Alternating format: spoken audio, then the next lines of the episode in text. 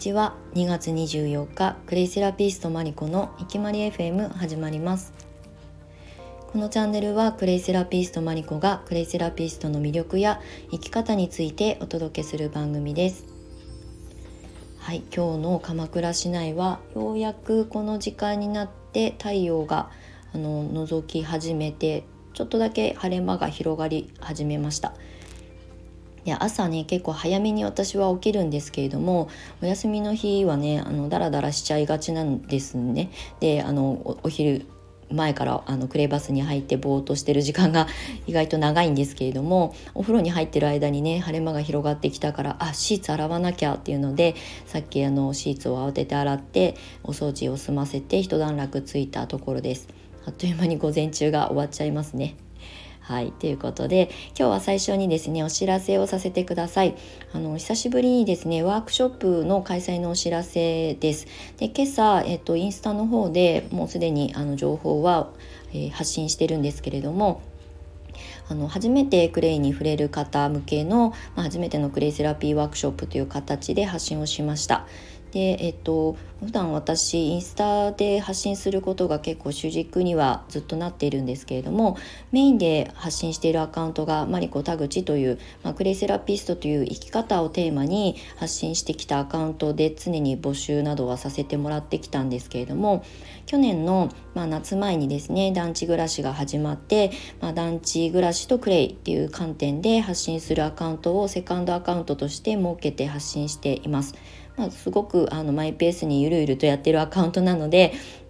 あの暮らしとクレイがテーマになっているような、まあ、うんとクレイにね全然知らない方に届いたらいいなという思いで始めたアカウントなんですけれども今回は私の自宅で開催するということもあって、まあ、団地クレイラボというそちらのセカンドアカウントの方で、まあ、そちらを主催とした形で募集をさせていただきました。まあ、主催といってもね開催するのは私なので、まあ普段やっているワークショップとか体験レッスンと何ら変わりはないんですけれども体裁はね。だけどあの今回はクレイがある暮らしを、まあ、お届けできるような暮らしの中にあるクレイセラピーというものをテーマにしてあのお届けしていきたいなというふうに思います。で少人数制の3名様限定のワークショップになります。自宅なのでそんなに大人数をお迎えできないということがあのえっ、ー、とまあ、デメリットではあるんですけれども少人数だからこそ、えっと、できることを、まあ、今回このワークショップの形でもお伝えできたらいいなというふうに思っております。まあ、詳細は概要欄の方にリンクを貼らせていただきますのでご興味がある方クレイにちょっと興味があるんだけど何から始めたらいいのかわからないみたいなことで、えっと、躊躇されてる方とか、まあ、クレイセラピストってどんなことしてるのっていうことを直接、まあ、私に問いかけたい方なんかにあのご参加いただけたら嬉しいなと思います。はいということで今日の本題なんですけれども今日はあの私がクレイセラピストを目指した時に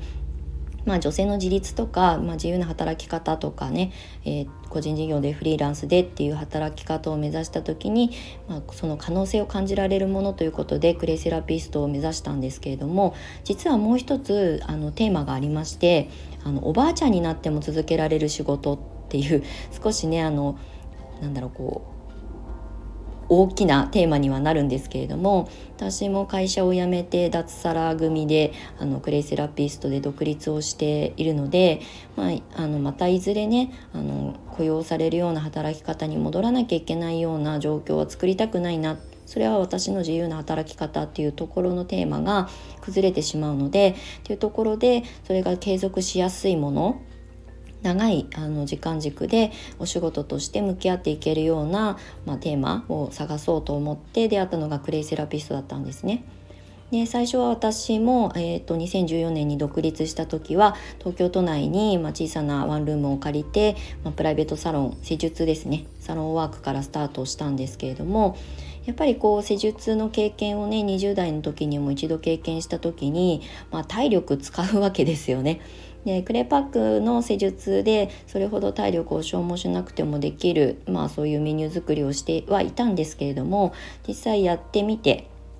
あとそれを10年後20年後続けていられるかなっていうところは私の中でもちょっとあの疑問とかねあの不安が残る部分もあったので、ま、クレイセラピーだったらこの知識を伝えていく形でも活動はしようと思えば続けていけるなっていうふうに思っていたので、まあ、まずはね体験してくださる場を提供するっていうのでサロンを開業したっていうのが本当の最初の入り口だったんですけれども今は施術ではなくて、まあ、クレイセラピーの知識情報をお伝えする講師をしている中で、まあ、話せる限り喋り続けられるあの体力がある限りは続けているおし続けていけるお仕事かなと今も思っています。まあ、今のようなクレイセラピスト養成講座を本当にあの力を入れてねがっつりやるっていうことはそれはこ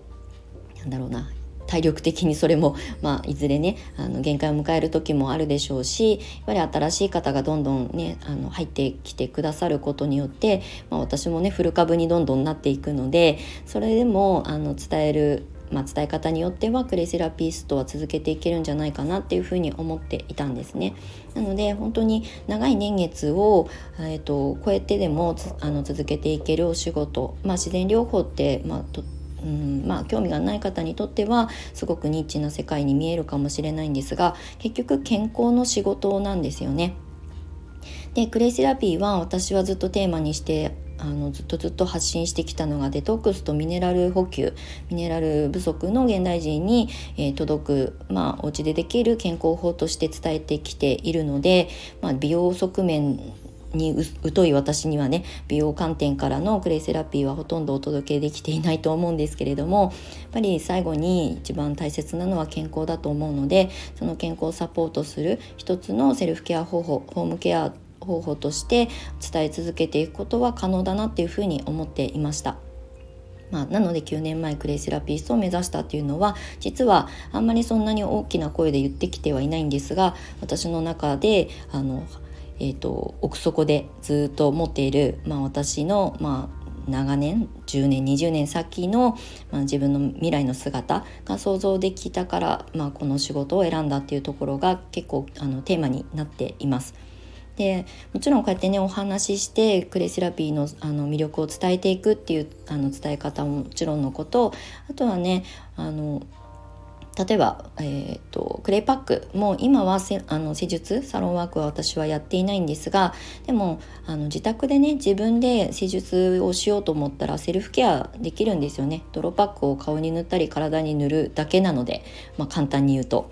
でその塗り方を、まあ、レクチャーするようなそういうレッスンも別にやろうと思ったら今でもできますし、まあ、年齢を重ねてちょっと体力に自信がなくなった時も、まあ、その方法だけをね伝えていくあの形でお仕事としても、まあ、成立まあ本当にするかどうかはこれからやってみないと分かんないですけど、まあ、できるんじゃないかなっていう想像のもとスタートしているっていうのがあって実は何十年も、えーと関わっていけるんじゃないかなっていうふうに思っていました。まあ、まだ30代中盤で独立しているのでそんなおばあちゃんになった時の自分の姿なんてね今でも全然想像はまだまだついていないんですけれども、まあ、その可能性はあるかもねっていうのは今もなお変わらず思っています。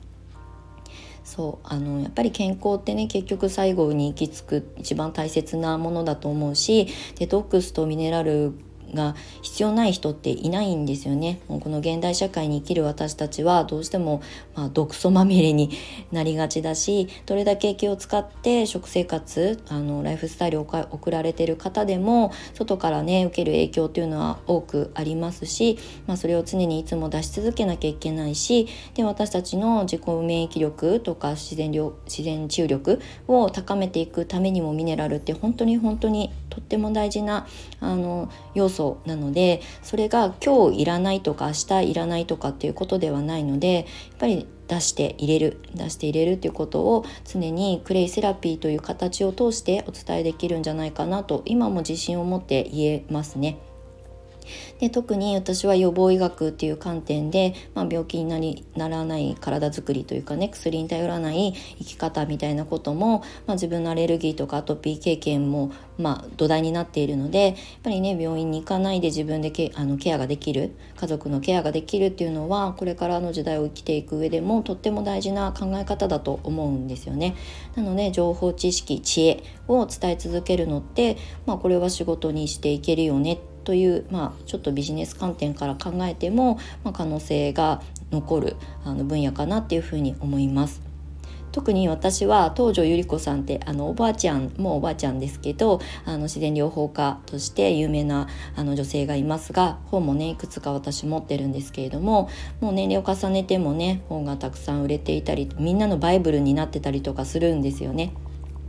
自然食品のお店とかでもね本あの販売されてたりするぐらいあの自然療法とか、まあ、こう自然派の暮らしをしている方には、まあ、知らない人はいないんじゃないかなっていう女性だと思うんですけれども、まあ、私の中で目指せ東條百合子さんみたいなあの私はね自分が有名人になりたいとかそういうことではないんですけれども、まあ、年齢を重ねた女性でもそうやって健康のことあとは本当に昔ながらの健康法をあの今の時代においても伝え続けられれるっていうのってとてもすごく魅力的だなっていうふうに思っています。そうなので私もクレイセラピストおばあちゃんになってもクレイセラピストみたいなことがあの叶えられたらいいなっていうふうに思っています。という私の何十年か先の未来のお話でした。まあ、そのためにね粘土の寺子屋というあの仕組みを始めたりとかしているので、まあ、まだまだねあの一応まだまだ40代前半なので、えーと、50代60代になった時に、まあ、どういう形でクレイセラピーを届けられているかどうかは想像できないですけどうんと、まあ、そういうことを今から考えて何に、え、取り掛かっていくかっていうことは私も常に考えています。まあ、そういうね粘土の寺子屋のお話なんかもまたあのスタイフの中でも残していきたいなと思います。はい、ということで最後までお付き合いいただきましてありがとうございました。素敵な午後をお過ごしください。マリコでした。